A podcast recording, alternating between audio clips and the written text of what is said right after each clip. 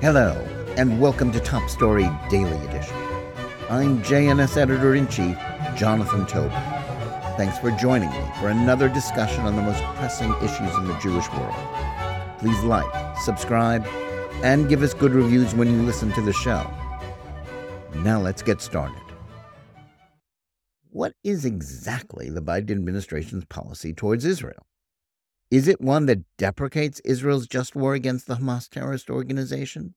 Does it wrongly focus on the so called indiscriminate bombing of Palestinian civilians and insist that it should soon be brought to an end? Or is it one of ardent backing for Zionism, strong support for the war on the Islamist terrorists that will end when Jerusalem, and not Washington, decides it is concluded? The answer may depend on which day you ask the question. But as upsetting as the evidence of Biden's cognitive dissonance on the Middle East can be, it may not affect the outcome of the war. The wildly contradictory stances of Biden and his foreign policy team present a real problem for Israel. They may also be fueling, rather than helping to oppose, the surge in anti Semitism rooted in lies about Israel. But as long as American arms continue to flow, and the president and his aides stopped short of a clear ultimatum to Israel to halt the offensive against Hamas, the war can continue to a successful end. It would be preferable for the administration to speak in a clear and consistent manner that would give full support to Israel's just war, as well as shoot down the false accusation about the Israel Defense Force's conduct of the conflict. Yet Israel can live with the current situation even if that involves constant sniping and posturing from Washington, if it means that the IDF won't be prevented from achieving its objectives to eliminate Hamas.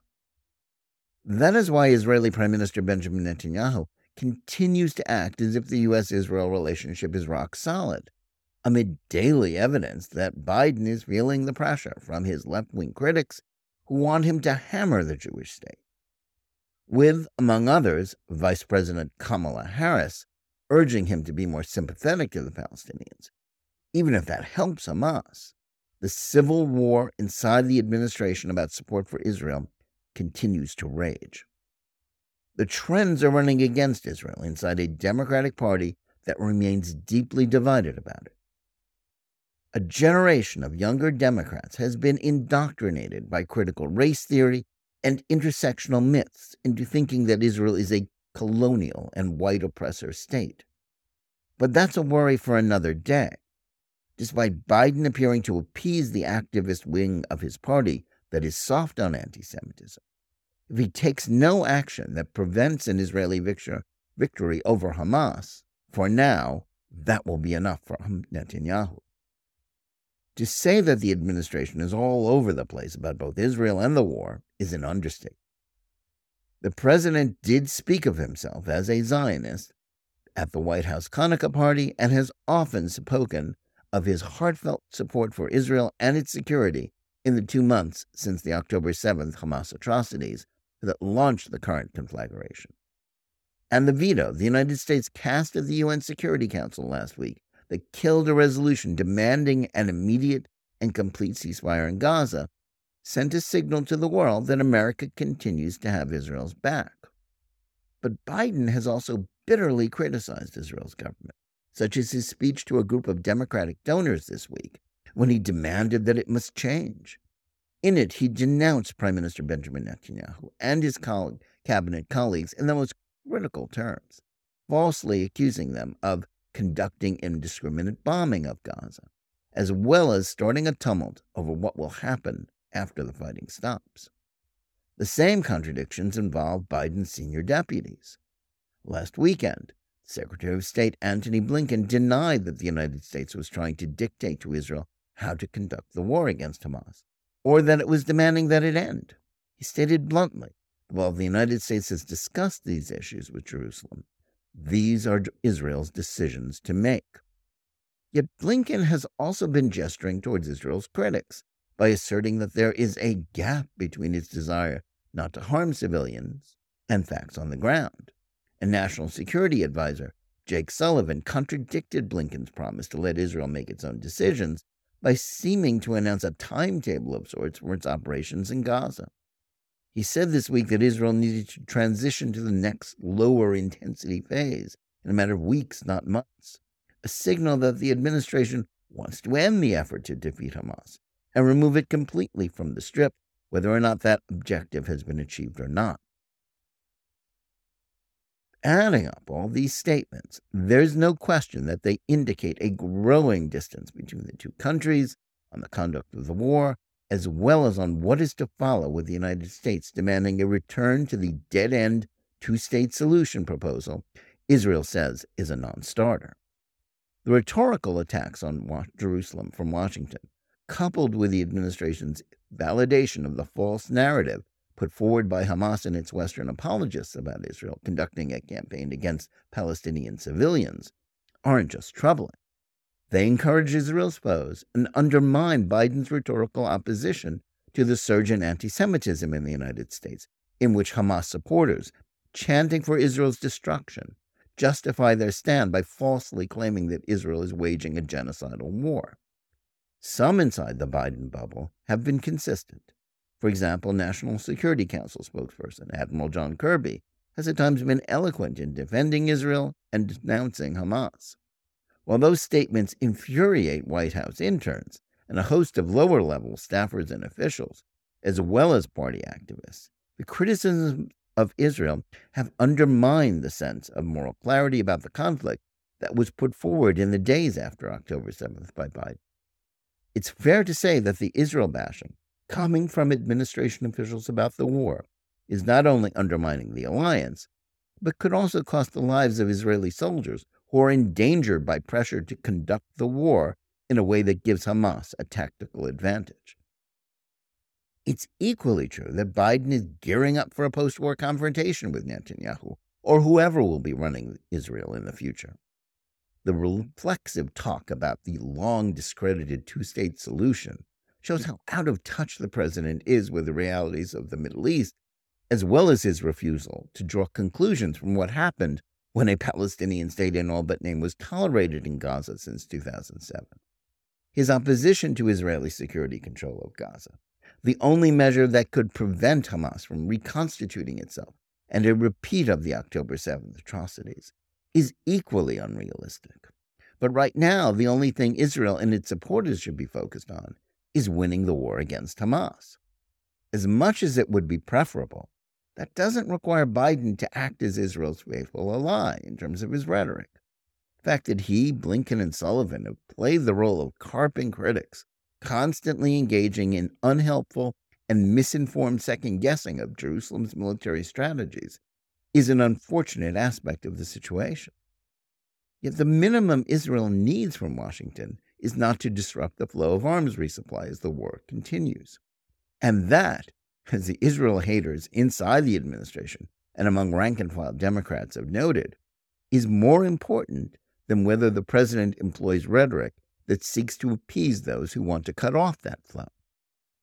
It's not that the Biden administration talking out of both sides of his mouth on Israel isn't problematic. This is an administration that was already dedicated to promoting the woke diversity, equity, and inclusion DEI catechism that grants a permission slip to anti Semitism. So when it doesn't fully oppose the big lies about Israeli genocide, or when it panders to advocates of a ceasefire that would essentially let Hamas get away with mass murder, it becomes part of the problem, not a solution to the wave of Jew hatred emanating from the left. It's also true that Biden's rhetoric will make it harder to revive an expansion of the Abraham Accords and continue the process by which Israel normalizes relations with the Arab world. As bad as that is, if Biden doesn't call a halt to the movement of American armaments to Israel needed for the continuation of the war, then Israel is prepared to live with his failings. That doesn't mean Biden shouldn't be criticized for allowing so much daylight between the two allies in the style of former President Barack Obama. But nothing is more important right now than defeating Hamas and a conclusion to the fighting that will leave Israel in complete control of every inch of the coastal enclave.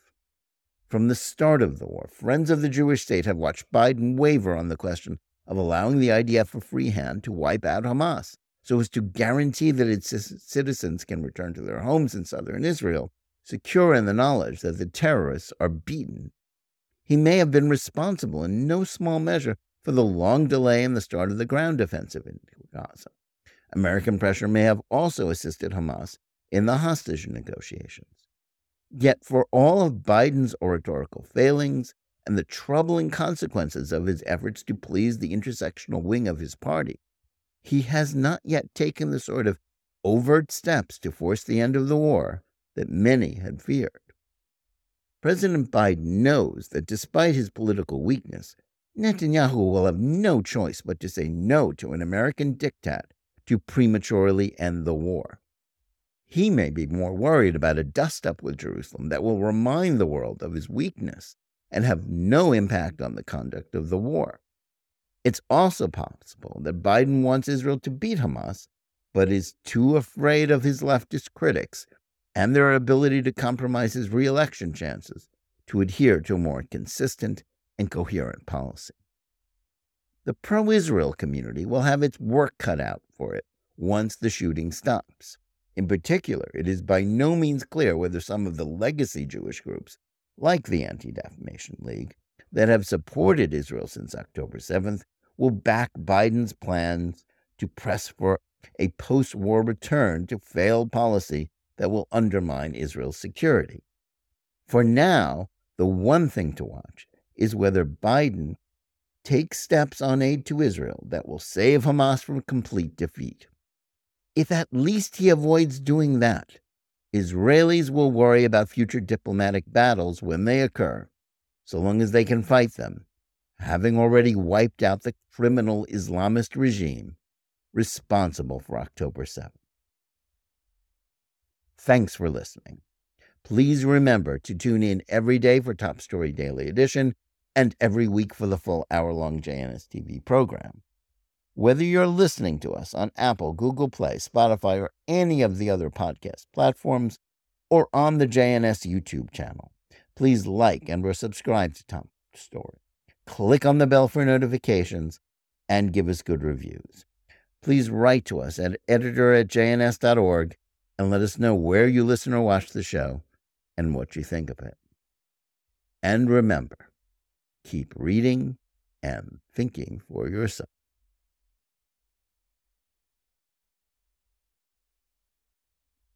brain fog, insomnia, moodiness, achy joints, weight gain.